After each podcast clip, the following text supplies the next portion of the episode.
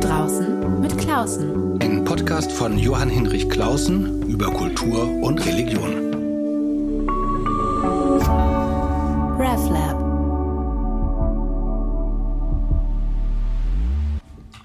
Heute bin ich zu Besuch bei Professor Andreas Eckert, Afrika-Historiker in Berlin, der ein, ja, ich will sagen, ein Wunder vollbracht hat.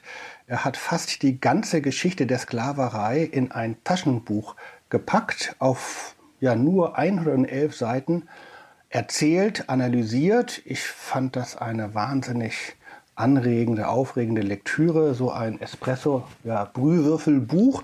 Ich freue mich sehr, dass ich äh, heute bei ihm sein kann und wir werden versuchen, einige dieser äh, sehr, sehr kondensierten Einsichten aus seiner Geschichte der Sklaverei und ihrer Gegenwart zu diskutieren. Vielen Dank, dass ich bei Ihnen sein darf.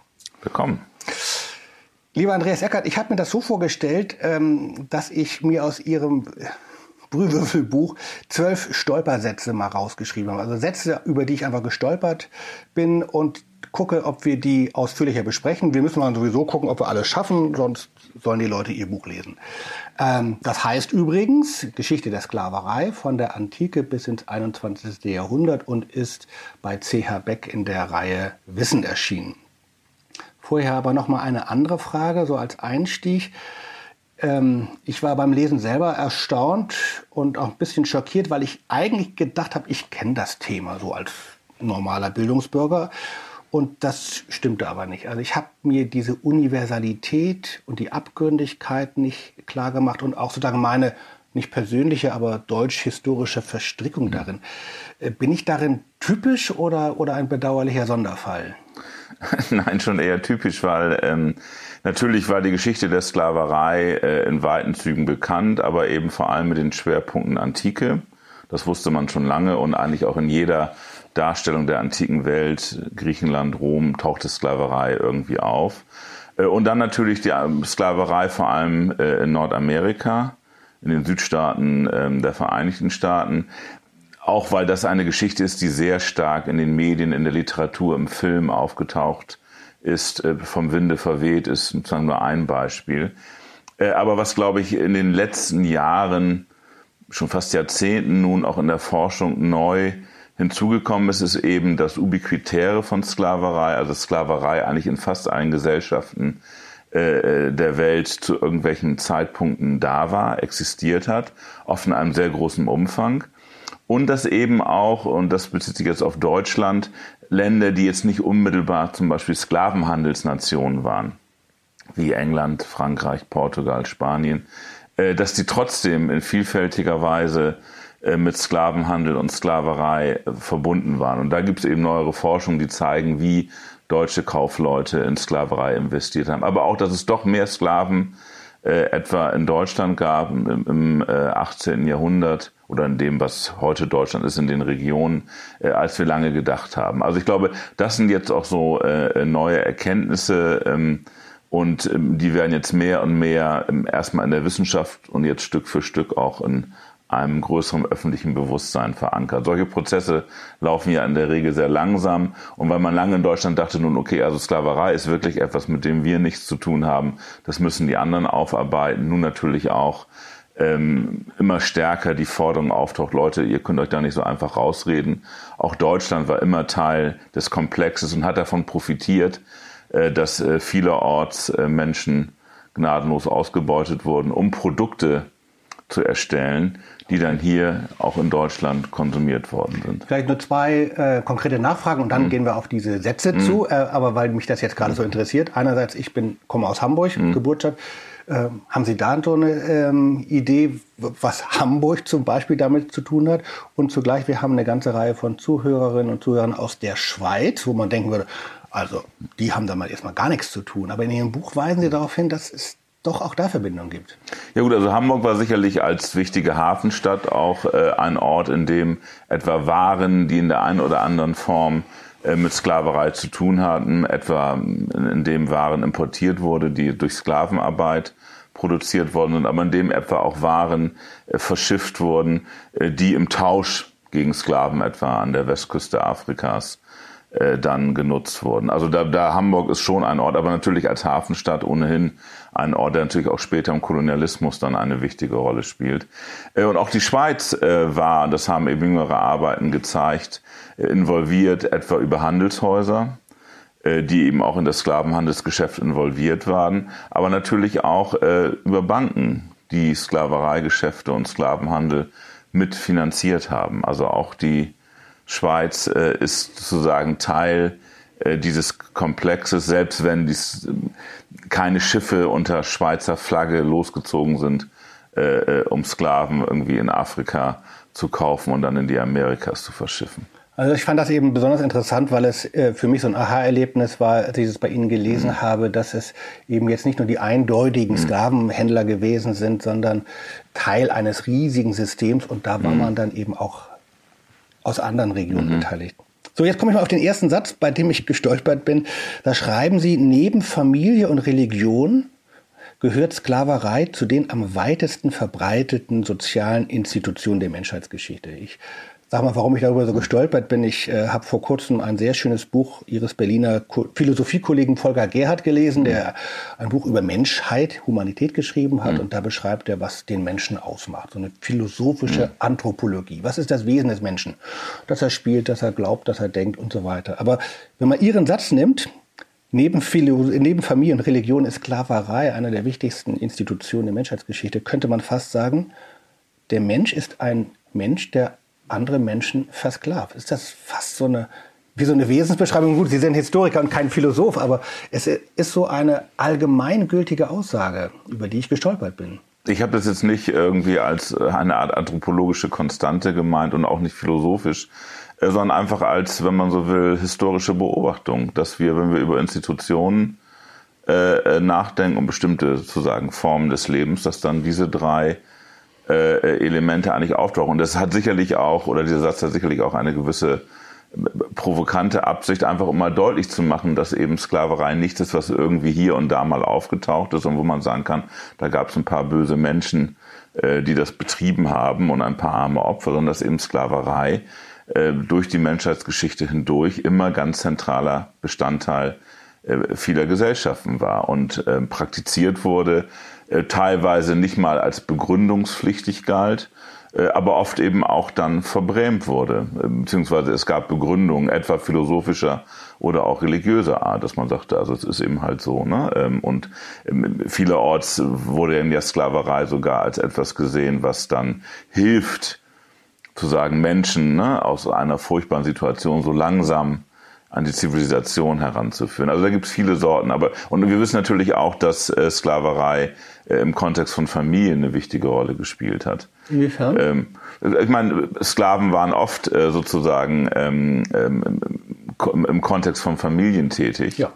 Äh, äh, und es gibt ja eine große Debatte darüber, inwieweit eben es ähm, Sklaven tatsächlich oder Sklaverei tatsächlich sozialer Tod bedeutete, äh, um Orlando Pattersons berühmtes Buch zu zitieren, oder aber es eben nicht doch auch Formen der Annäherung gab und dass sozusagen über Generationen hinweg auch Sklaven in die Familien hineingewachsen sind. Es gibt ja diese paternalistische äh, oder das paternalistische Bild in vielen ähm, Romanen oder auch Filmen über amerikanische Sklaverei des im Grunde doch recht gütigen Plantagenbesitzers, wo praktisch dann die schwarze die Haussklaven, die Haussklaven äh, irgendwie mit zur Familie gehörte, was äh, äh, teilweise stimmte und teilweise nicht. Zumindest hatten die meisten Sklavenbesitzer dann auch kein Problem, wenn es darauf ankam, Familien auseinanderzureißen und auch dann äh, diese, die oft dann auch die Erziehung der Kinder äh, übernommen haben, äh, zu verkaufen. Also deswegen glaube ich, der Satz ist einfach auch der Versuch nochmal deutlich zu machen, also Leute, Sklaverei ist nicht irgendwie ein Nebenschauplatz, der ab und zu mal auftaucht, sondern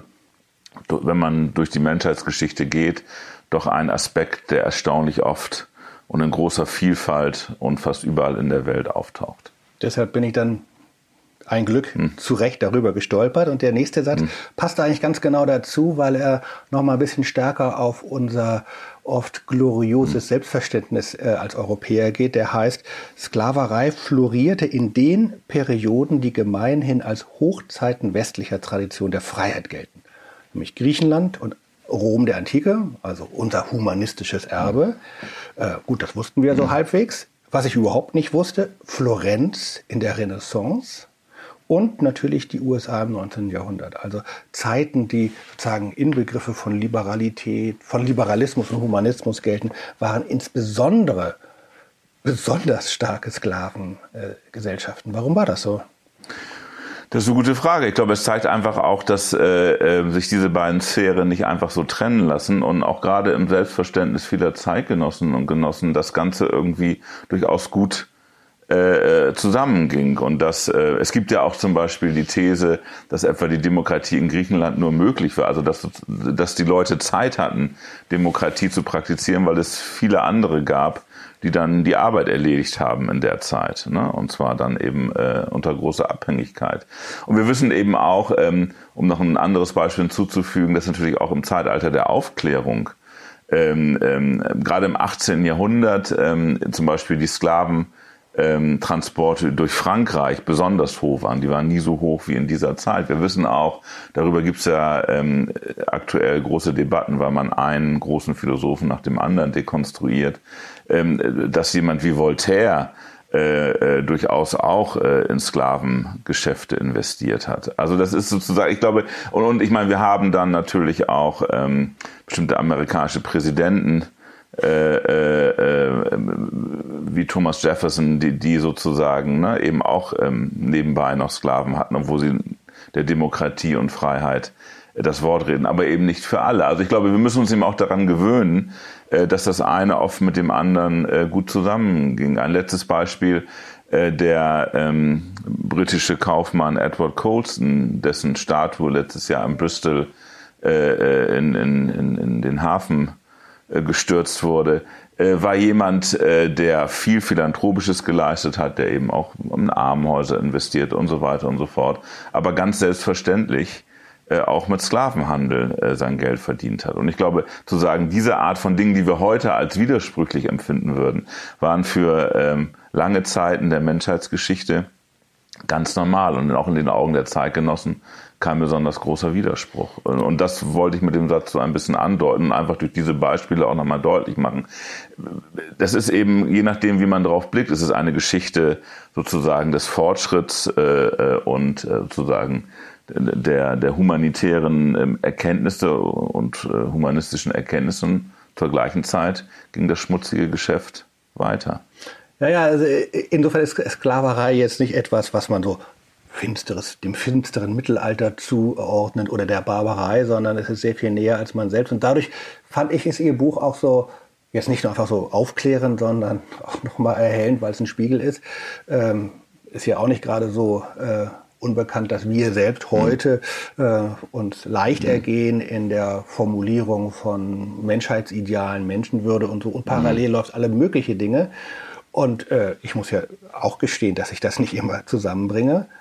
Und dann stellt sich mal so die gute Frage, was ist hier eigentlich der Motor des Handelns, also die, die, der wirtschaftliche, technische Bedarf an Sklaven. Man braucht die halt, weil man nicht die Maschinen hatte, die man heute hat um Zucker herzustellen, mhm. um Baumwolle herzustellen.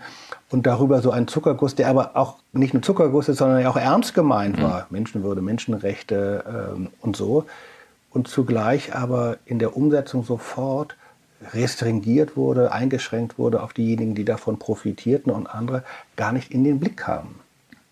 Genau, also ich meine, und, und das ist ja auch, äh, es gibt ja auch dann äh, in, in der Hochzeit etwa des transatlantischen Sklavenhandels sowas wie eine Externalisierung. Also man sah ja auch nicht, wie die Leute ausgebeutet wurden. Die waren sozusagen in fernen Plantagen.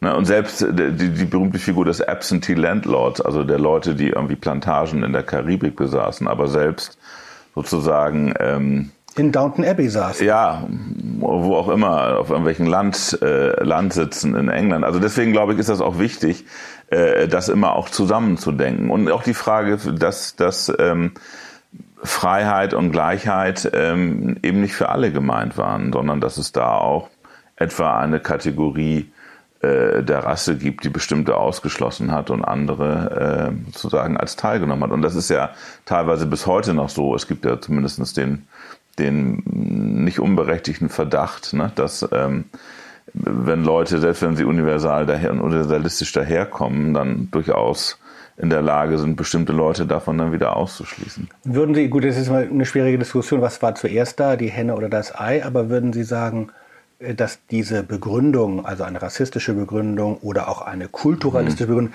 die sind noch nicht so weit, mhm. die können noch nicht, die müssen in unserer Obhut mhm. aufwachsen, dass das sozusagen nachgelagerte Begründungen waren, weil man gemerkt hat, irgendwie, äh, wir das ist nicht so in Ordnung, wir müssen das begründen.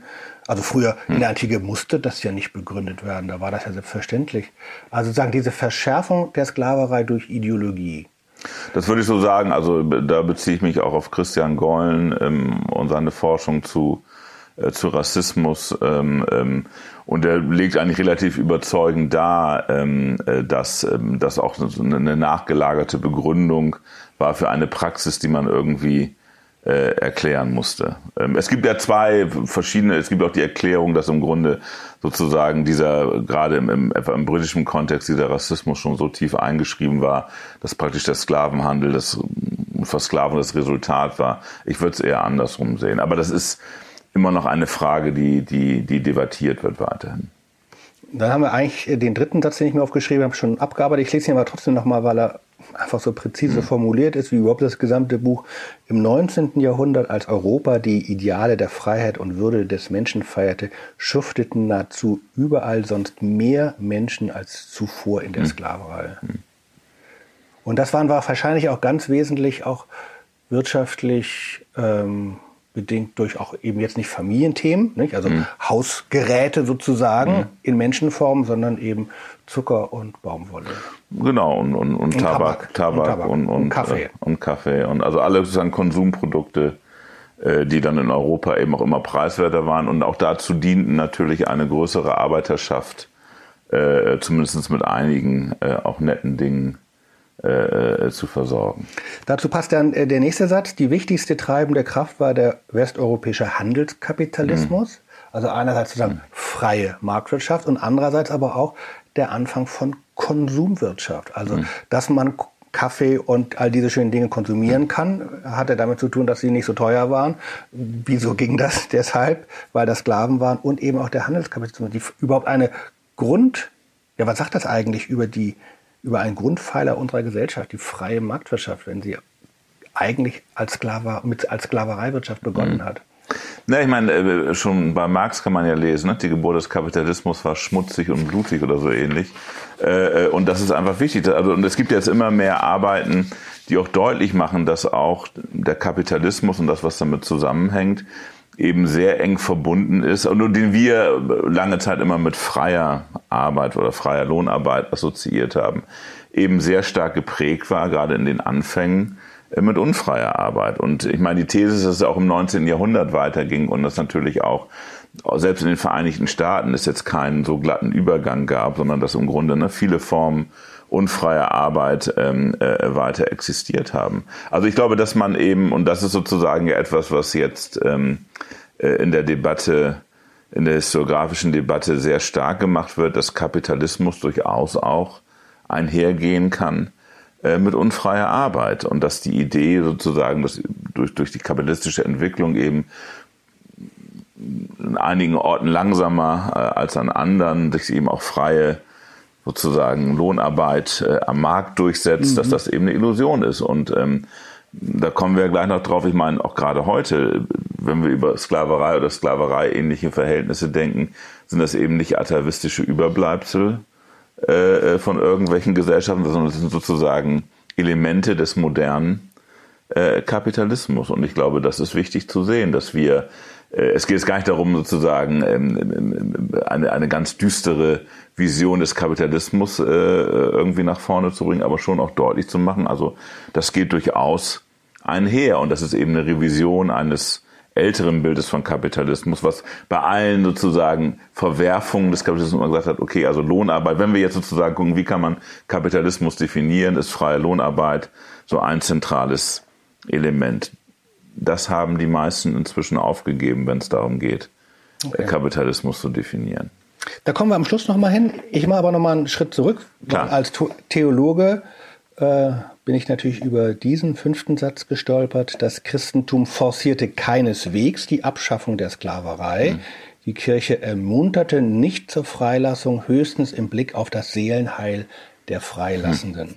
Ist ja eine ganz, ganz lange Debatte. Hm. Ich kenne das so aus liberalen Theologien hm. des 19. Jahrhunderts, die dann feststellen, ups, äh, die haben ja komisch äh, hm. gar nicht die Sklaverei abzuschaffen hm. gefordert, selbst im Neuen Testament. Warum war das so? Haben Sie eine, eine Deutung dafür?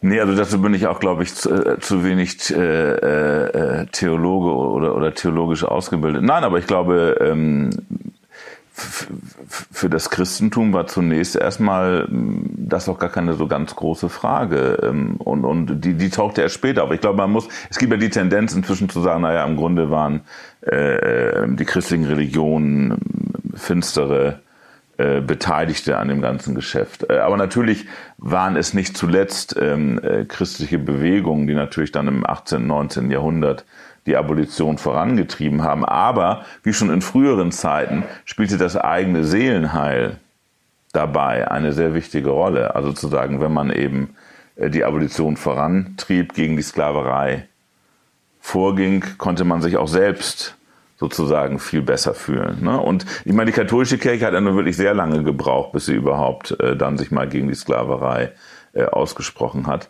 Äh, und oft in der Praxis war natürlich auch, das muss man, also es gibt sozusagen diese theologische Debatte, aber es gibt natürlich auch die Praxis. Also, ne, und ich meine, in Kolonien äh, ähm, waren natürlich auch dann Christen unterwegs, die auch so ein bisschen dann mit dem Alltäglichen äh, wie soll ich sagen, umgehen mussten. Ne? Mit einer Praxis, von der sie natürlich auch große Vorteile hatten. Also im Grunde war oft auch das Bild, naja, wir müssen das Ganze so ein bisschen humaner gestalten. Wir, also ja. Sklaverei ist eine Institution, die ist zwar irgendwie schlecht, aber wir werden sie im Moment nicht los. Äh, aber wir müssen zumindest versuchen, sie ne, äh, mit einem humaneren Antlitz zu versehen. Und damit verbunden waren dann oft auch so Erklärungen, die ich am Anfang erwähnt habe, dass man dann eben sagt, na ja, also ne, im Grunde retten wir die ja erstmal, wenn wir sie aus Afrika wegbringen und ne, sozusagen in den Amerikas zum Beispiel können wir sie auch näher dann ne, ähm, im Auge haben und vielleicht dann ganz langsam und Stück für Stück äh, zu zivilisieren suchen. Also wie gesagt, die ja, Kirche ja. spielt da eine relativ, also wenn man, wenn man es etwas salopp formulieren will, hat sie sehr lange rumgeeiert, ähm, äh, was das Sklaverei äh, Problem betrifft. Und es gab durchaus äh, ich, die stärksten Kritiker der Sklaverei kamen oft aus einem religiösen, oft auch christlichen Umfeld, aber es waren im wenigen. Es gab viele, die sich dieses Themas nur sehr ungern angenommen ja. haben ich sage, wir kommen gleich nochmal auf diese äh, Abolitionisten, mhm. äh, aber nochmal zurück zur Antike und ich mhm. schlage Ihnen mal eine Deutung vor und dann gucken, eine hm. theologische, mhm. gucken, ob Sie damit was anfangen können. Die habe ich mir nicht selber ausgedacht, die hm. stammt von Ernst Trölsch, der hat ein großes Buch hm. geschrieben, die Soziallehren der christlichen Kirchen und Gruppen und der beschreibt eben dieses Thema, wie kann das eigentlich sein, dass das Christentum entsteht und nichts gegen die Sklaverei macht. Und äh, er hat im Grunde zwei Deutungen. Er sagt, zum einen war ähm, das Christentum anfangs nicht nur sozial progressiv war es auch, sondern auch konservativ. Schlicht, weil es diese, gerade am Anfang, diese Welt, die Welt abgelehnt hat. Die Welt ist bestimmt mhm. durch bestimmte Machtstrukturen. Da gibt es einen Kaiser, da gibt es oben und unten, da gibt es äh, Herrschaft von mhm. Männern über Frauen und da gibt es auch Sklaverei. Das ist eine Tatsache, sozusagen Natur und Gott gegeben. Ähm, da konnten die frühen Christen halt auch gar nichts dagegen tun, selbst wenn sie gewollt hätte. Ähm, aber sie war auch gar nicht groß daran interessiert, so klein sie war, weil sie in der Erwartung, einer eschatologischen Erwartung war, dass diese Welt aufhört. Mhm. Das war sozusagen ein Punkt, ein Versuch, sozusagen mhm. dieses Motiv zu beschreiben. Warum hat die das eigentlich gar nicht interessiert? Mhm. Äh, und das Zweite ist, dass es sozusagen neben all den sozusagen sozial konservativen äh, Elementen eben vielleicht so leise Spuren gab, also sozusagen, wenn man gucken will, was gab es denn mhm. da Gutes, einer inneren Nivellierung. Also mhm. es gibt natürlich bei Paulus im Neuen Testament die Beschreibung, dass äh, sozusagen der Rat bleibt da in deinem Stand, ändere dich nicht, hat eh keinen mhm. Zweck, sei gehorsam und mach das alles. Äh, also gehe auch nicht aus mhm. deiner Sklaverei raus, aber es wird sozusagen rein, dann aber wiederum nur rein religiös, spirituell, mhm. sozusagen der definierende Charakter von Sklaverei aufgehoben. Es gibt bei uns, in unserer mhm. Gemeinschaft gibt es gibt es das nicht. Mhm, mh. Und dann konnten irgendwann auch mal, glaube ich, freigelassene Sklaven auch Bischöfe werden und so. Aber äh, dass man sich aus heutiger Perspektive doch die äh, Urchristenheit oder die frühe Christenheit als wirklich eine genuin religiöse Gruppe mhm. und Gemeinschaft vorstellen muss, die eben davon lebte, in einer Welt zu sein, in der sie fremd ist und der sie auch nicht ändern kann. Könnte man was anfangen? Das macht aus meiner Sicht durchaus Sinn. Also ich hab, ja. bin jetzt in, in diese Materie nicht so tief eingestiegen, sondern habe mich, wenn dann eher mit denen beschäftigt, die dann im 18. Jahrhundert ja äh, versucht haben, aber eben auch durchaus mit, mit vielen Grauzonen äh, in ihren Motivationen äh, gegen die Sklaverei zu agieren. Kommen wir da mal hin. Genau der sechste Satz. Eines der außergewöhnlichsten Ereignisse der Geschichte, Doppelpunkt, Sklaverei wurde in relativ kurzem Zeitraum nachhaltig in Frage gestellt. Und zwar eben durch die Evangelikalen. Mhm. Also diejenigen, die wir heute aus den Medien sozusagen wahrgenommen immer mit Donald Trump verbinden. Mhm. Also rechts, hart rechts, rassistisch.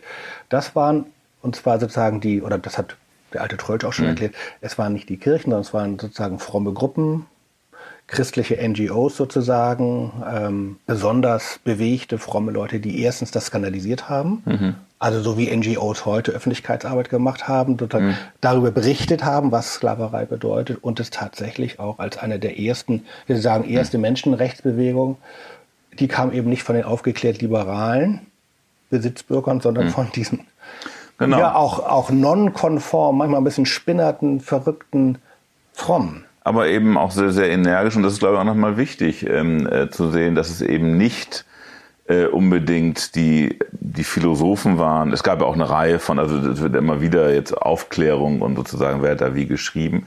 Aber faktisch waren es vor allem diese Gruppen, die eben sehr aktiv geworben haben vor Ort. Und im Grunde, ähm, äh, das hat äh, Jürgen Osterhammel mal so schön als Bild gefasst, also als dann sozusagen, wenn man in die Zuckerdrose griff, man das Seufzen der Sklaven hörte, die diesen Zucker produziert haben. Das war sozusagen, es war ja oft auch verbunden mit Konsumboykott. Genau, das waren die ersten Boykotts, wie wir sie heute kennen, von Greenpeace und Co., haben sozusagen auch Missionsgesellschaften und solche Gruppen. Ja, genau. Ich meine, auch wie früher, also das kennen wir noch, kauft, kauft keine Früchte aus Südafrika im, im Kontext der Anti-Apartheids-Bewegung und so weiter. Also ich glaube, dass das eben wichtig ist zu sehen, dass das politisch durchaus hochkonservative Leute waren, aber die eben das als eine Art, und zwar auch für sich, also sozusagen als Sünde, Sünde genau. äh, und, und dass man sozusagen sich nur davor bewahren kann, äh, wenn man wenn man das äh, sozusagen abschafft. Und daraus ist dann später sehr interessant auch gerade im Kontext Großbritanniens so etwas geworden wie wie eine national virtue, also sozusagen eine eine nationale Tugend. Also wir das wurde dann sehr oft oder später verquickt mit einem neuen äh, sozusagen nationalen Interesse einer nationalen Bewegung, auch gerade nach dem Ende äh, ähm, oder nach der Unabhängigkeit der amerikanischen, nordamerikanischen Kolonien, äh, wo man natürlich auch jetzt neu sich irgendwie definieren such, äh, zu suchen versuchte. Und da war sozusagen dann Großbritannien eben die Nation, die sozusagen für Fortschritt stand, die sozusagen das Böse der Vergangenheit, nämlich die Sklaverei und den Sklavenhandel abgeschafft hat und die nun aber auch alle anderen jetzt ähm, dazu bringt, Ähnliches zu tun und sich das dann wieder, ich sag mal, sehr elegant mit einer neuen Form äh, einer imperialen Hegemonie äh, verbunden hat. Also ich glaube, das ist wichtig zu sehen. Also auch die Ursprünge und wie wichtig eben diese äh, christlichen äh, Pressure Groups äh, ja. äh, waren, die ja auch dann wirklich äh, eben parlamentarische Untersuchungen angestellt haben und vieles letztendlich über die Zustände äh, in den Plantagenkolonien wissen wir auch über diese Berichte. Also dass sozusagen da eben die Forderung, also wir wollen jetzt mal sehen, wie sah das eigentlich genau aus, äh, wie haben die Firmen eigentlich agiert äh, und dem kam zur Hilfe, dass Sklaverei, Sklavenhandel gerade im transatlantischen Kontext immer ein Geschäft war. Das heißt, die Leute haben Buch geführt. Da stand dann sozusagen, da standen die Waren und Sklaven waren eben Teil des Warenkatalogs. Also man konnte dann noch relativ sozusagen deutlich nachvollziehen, wer hat eigentlich wie, wo gehandelt und was ist mit den Leuten passiert. Und es waren eben auch diese christlichen Pressure, NGOs, mhm. Pressure Groups, die e-, eben auch auf ein Thema hingewiesen haben, ähm, es als Sünde skandalisiert mhm. haben, die sexuelle Ausbeutung mhm. von Sklavinnen, aber auch Sklaven. Mhm. Also dieses, das ist vielleicht noch, das war, habe ich mir aufgeschrieben, mhm. als ich springe mal vor, der mein neunter Satz, das Verlangen nach Sklavinnen und vor allem sexuellen Dienstleistungen. Mhm. Das hatte ich mir auch jetzt nie so vor, das beschreiben Sie jetzt nicht im Detail, mhm. aber Sie beschreiben es deutlich, dass es ein ganz großer Punkt war und den konnten natürlich sozial konservative Fromme eben auch als Sünde beschreiben und damit auch ähm, zur Ächtung der Sklaverei, Sklaverei beitragen, oder? Ja, genau. Also im Grunde, man kann es etwas salopp formulieren, äh, da haben sie eben auch die Sklavenhalter zu weit getrieben aus der, ähm, aus der Sicht dieser Leute. Also sozusagen sich auch daran versündigt und eben, äh, äh, und das ist aber etwas, also diese ähm, sexuelle Gewalt, die eben auch Teil des Sklavereiverhältnisses ist. Das ist ja etwas, was sich bis heute durchzieht. Also sozusagen, und das finden wir an ganz vielen Orten, wo zum Beispiel die Ausbeutung von Frauen, die Zwangsprostitution, das ist ja nicht nur ein Phänomen ähm, des späten 20. Jahrhunderts, sondern das ist etwas, was wir eben auch gerade in vielen Sklavereikontexten überall auf der Welt finden. Und das war oft eben auch ein Anlass, äh, für, für christliche Kräfte sagen, also das geht nicht und Sklaverei verbindet sich eben sehr stark auch damit und das ist eindeutig Sünde und das äh, sozusagen müssen wir äh, bekämpfen, was natürlich sozusagen dem christlichen Selbstbild fundamental entgegenstand. Was ich meine, und das wissen wir alle, es gab auch innerhalb der Kirche natürlich ähm, entsprechende, genau. ich sag mal, Aktivitäten der Ausbeutung. Aber trotzdem, das war, glaube ich, ein sehr starkes äh, Motiv. Und es war eben äh, interessant, es war eben nicht äh, ähm, vor allem sozusagen ähm, ein ökonomisches Argument. Es war sozusagen ein christliches, religiöses, humanes Argument, äh, was sehr stark äh, das Ende der Sklaverei mit äh, äh, bewegt hat. Selbst wenn es dann im Laufe der Zeit auch, auch stark mit, ähm, mit ökonomischen Argumenten verquickt worden ist. Also ne, sozusagen, ja. also Sklaverei ist nicht nur irgendwie unmenschlich, sie lohnt sich auch nicht. Ich gehe nochmal zurück auf meinen hm. siebten Satz, nämlich äh, der, der, dieses Wunder, das hm. Sie da beschreiben, Sklaverei wird plötzlich hm. in kurzer Zeit, also wenn man sich das mal hm. vergleicht, in wirklich kurzer Zeit in Frage gestellt, aber bis zur Abschaffung dauert es ein bisschen und da haben Sie den Satz geschrieben, Erst 2015 wurde das für den Slavery Abolition hm. Act aufgenommene Geld zurückgezahlt. Erklären Sie das mal. Äh, nein, es war, es war so, dass äh, auch wieder eine, soll ich sagen, bittere Ironie, entschädigt wurden im britischen Kontext nicht die ehemaligen Versklavten, sondern die Sklavenhändler oder die Sklavenbesitzer dafür, für dass ihren verlorenen Besitz. Für ihren verlorenen Besitz. Äh, und dafür hat ähm, ähm, die britische Regierung einen sehr, sehr hohen Kredit aufgenommen. Also ich, ich habe die Zahl nicht mehr im Kopf, ich glaube ein Zehntel des damaligen Jahresbudgets überhaupt wurde sozusagen darin investiert. Das wurde dann eben über die Jahrhunderte schon fast zurückgezahlt. Ne? Und ich meine, ähm, äh, und, und äh, im Grunde hat der britische Steuerzahler äh, ne, über all die Jahre auch ein Stück dazu beigetragen, eben die ehemaligen Sklavenbesitzer und deren Nachkommen äh, äh, zu entschädigen. Und dazu gehören eben auch Familien, die auch heute noch im britischen Establishment wohl verankert sind, zum Beispiel die Familie eines gewissen David Cameron. Und keine von diesen Familien hat jemals äh, die Idee gehabt, darauf zu verzichten? Soweit ich weiß nicht. Vielleicht hat auch mal die eine oder andere Familie verzichtet, aber die meisten jedenfalls nicht. Äh, und ähm, und ich meine, eine zweite bittere Pointe ist, dass viele dieser entschädigten Sklavenbesitzer äh, ihr Geld neu investiert haben in die neuen Kolonien, zum Beispiel in Indien. Also zu sagen, im, im Grunde wurde mit der Entschädigung äh, für die Sklavereibesitzer äh, noch ein neuer oder eine neue Welle des Kolonialismus mit angefacht. Über den achten äh, Satz, der jetzt ein ganz anderes Feld aufmacht, könnten wir ewig mhm. sprechen, aber vielleicht doch kurz, auf jeden Fall mhm. sollte es genannt werden. Dieser Satz heißt, der transatlantische Sklavenhandel war das Resultat der Stärke, nicht der Schwäche afrikanischer mhm. Gesellschaften. Also darüber bin ich gestolpert, mhm. weil ich natürlich auch immer dachte, Afrika ist Opfer auf der mhm. Opferseite und die Täter sind die Europäer, aber so einfach ist es wohl nicht gewesen.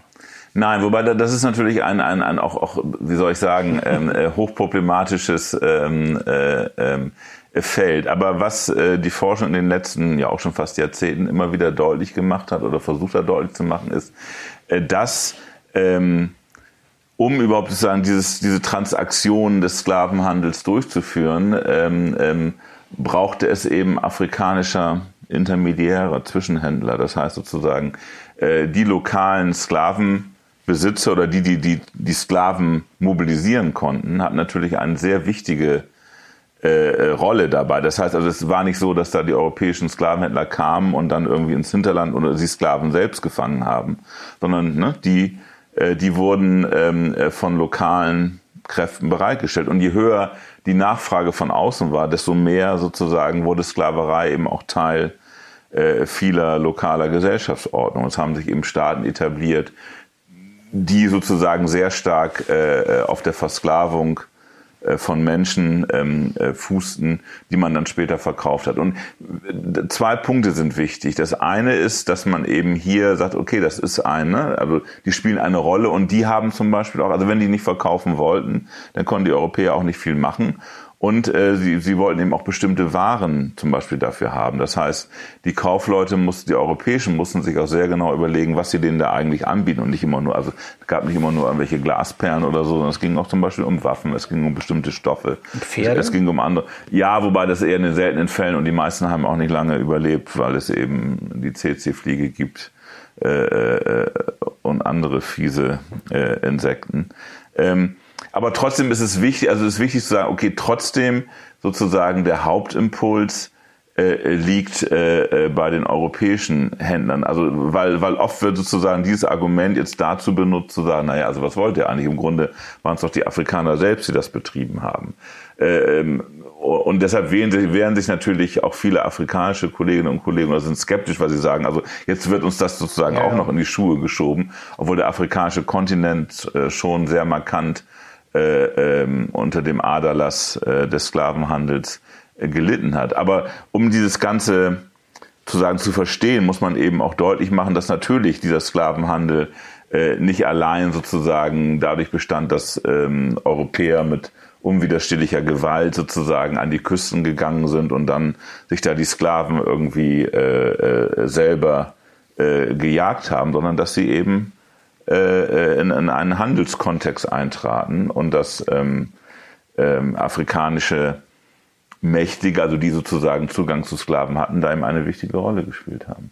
Und deswegen glaube ich, also deshalb ist es sozusagen, war Afrika auch ein gewisser, also natürlich auch Opfer oder viele waren Opfer, aber sozusagen Afrikaner sind ja nicht alle gleich, sondern sozusagen es hat natürlich eben auch, also viele haben unter der Sklaverei und dem Sklavenhandel massiv gelitten.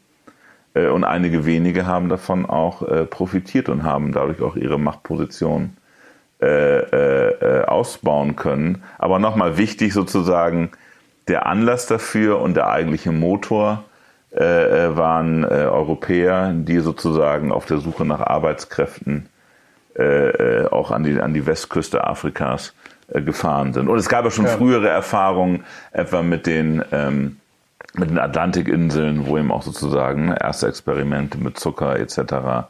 stattgefunden hatten, wo man auch schon auf teilweise auf Arbeitskräfte aus Afrika zurückgegriffen hat. Genau, es geht ja hier nicht um Aufrechnerei oder um Relativierung, sondern darum zu verstehen, dass Sklaverei wie Kolonialismus insgesamt eben ein globales System gewesen ist, Absolut. in das dann eben Afrikaner auch eingebunden waren ja. Äh, und manche haben profitiert, aber die meisten nicht. Hm.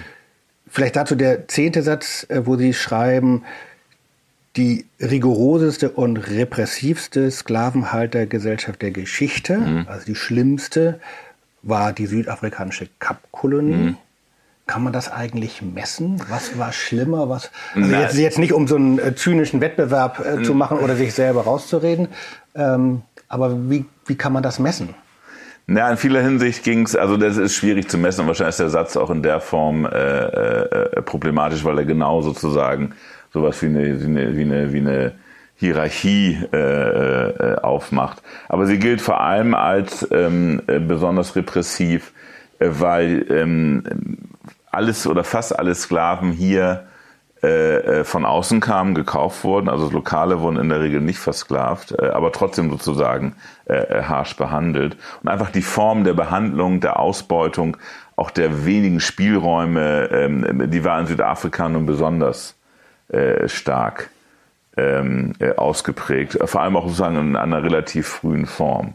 Aber wie gesagt, äh, gerade ähm, die Kapkolonie hat eben sehr früh aus allen möglichen Ecken, aus Madagaskar und noch weiter, äh, eben Sklaven ans Kap geholt, äh, um besonders ähm, zu sagen, in einer extremen Art und Weise ausgebaut. Und gerade das ist ja relativ wenig bekannt. Also wenn wir sozusagen, wir kennen natürlich die Geschichte der Apartheid, äh, aber dass eben es diese auch frühe äh, Sklavengeschichte gab. Äh, am Kap ist eigentlich relativ wenig.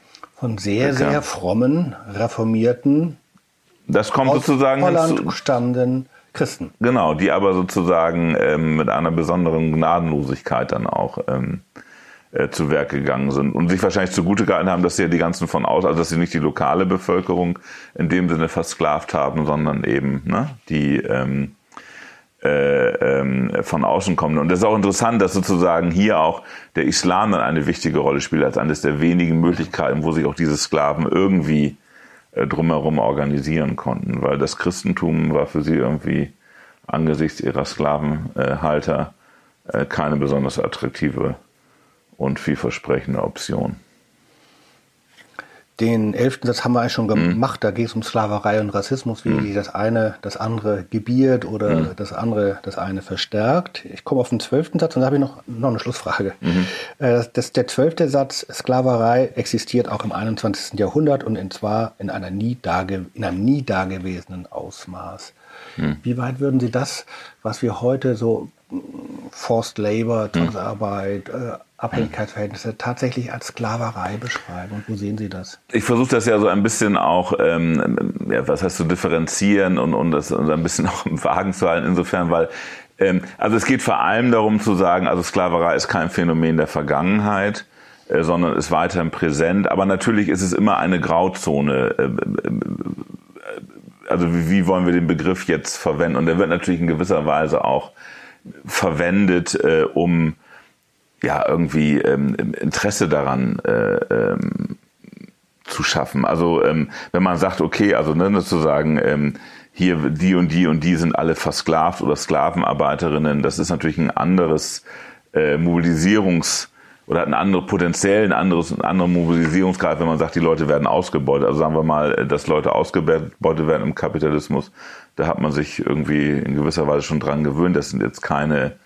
äh, äh, besonders aufregende News für viele, aber zu sagen, es gibt immer noch Sklaven und zwar sehr viele, äh, äh, ist ein ähm, äh, ist ein Punkt, wo man Aufmerksamkeit erzielen kann für diese Frage. Äh, ich bin mir auch nicht sicher, also auch die Definitionen, die da im Schwange sind, also wie trennscharf die eigentlich sind und wie oft gibt es natürlich dann auch ne, ähm, äh, bestimmte äh, Grauzonen, wo nicht genau klar ist und können die Leute da zum Beispiel raus wieder oder nicht. Ja, gut, aber so eindeutig war ja Sklaverei selber auch nie. Das aber, ist wohl richtig, ja. Aber, aber dass es schon nochmal wichtig ist, dass das eben kein Phänomen der Vergangenheit ist. Also das ist, das ist glaube ich, der Punkt. Und den wir vorhin auch schon mal in Bezug auf Kapitalismus hatten, äh, dass das sozusagen etwas ist, mit dem Kapitalismus kann auch gut äh, äh, äh damit äh, agieren, äh, dass viele Leute unter Zwang und, und sehr unfreien Verhältnissen arbeiten. Und wenn man, wenn man auch sieht sozusagen, welche Gruppen sind das, wie geraten die da rein äh, und vor allem, dass sie nicht wieder rauskommen äh, und dass sie in gewisser Weise, wenn man dieses böse Wort nehmen will, auch als Wegwerfer, also es gibt sozusagen auch genügend Nachschub äh, immer wieder. Äh, und vor allem, es ist sehr schwierig, äh, auch für diese Menschen irgendwie sich Gehör zu verschaffen. Äh, ne? Also das ist, ähm, sie sind sozusagen, sie bleiben oft namenslos, man kennt sie nicht. Äh, äh, sie, sie, sie machen ja vor allem auch eine nicht sichtbare Arbeit. Also sie agieren, ne, äh, oft jedenfalls, ähm, außerhalb des Blickfelds der Öffentlichkeit. Äh, wobei es dann eben manchmal passiert, dass sie in dieses Blickfeld geraten, wie ähm, in Katar als ein Beispiel, das ja für viel äh, Debatte gesorgt hat, wo die nächste Fußballweltmeisterschaft ja. stattfindet und wo ein Großteil der Stadienbauten ähm, von Menschen errichtet wurde, von denen viele sagen, sie äh, schuften unter Sklaverei ähnlichen ähm, Verhältnissen. Also es ist, glaube ich, wichtig, einfach deutlich zu machen, dass auch heute noch in einem großen Umfang äh, ähm, Menschen durch andere Menschen ausgebeutet werden in einer Art und Weise, die denen, die ausgebeutet werden, kaum Rechte zugesteht äh, äh, und äh, ihnen auch wenig Möglichkeiten gibt, aus diesem Verhältnis äh, äh, irgendwie rauszukommen. Und die oft, nicht immer, aber oft auch unter Zwang äh, in diese Verhältnisse gebracht werden. Das ist einfach wichtig, dass du sehen, das kann man auch sozusagen nicht äh, wegreden. Und nochmal, wie vor vielen Jahrhunderten äh, diese preiswerte Sklavenarbeit dafür gesorgt hat, dass bestimmte Konsumprodukte in Europa auch von vielen konsumiert werden konnten, sorgen eben auch diese Leute heute dafür, dass wir viele Waren zu einem Preis kriegen, den sich auch zumindest in den westlichen Metropolen viele leisten können. Und die wesentlich teurer wären, äh, wenn sie vernünftig und ordentlich und angemessen bezahlt würden.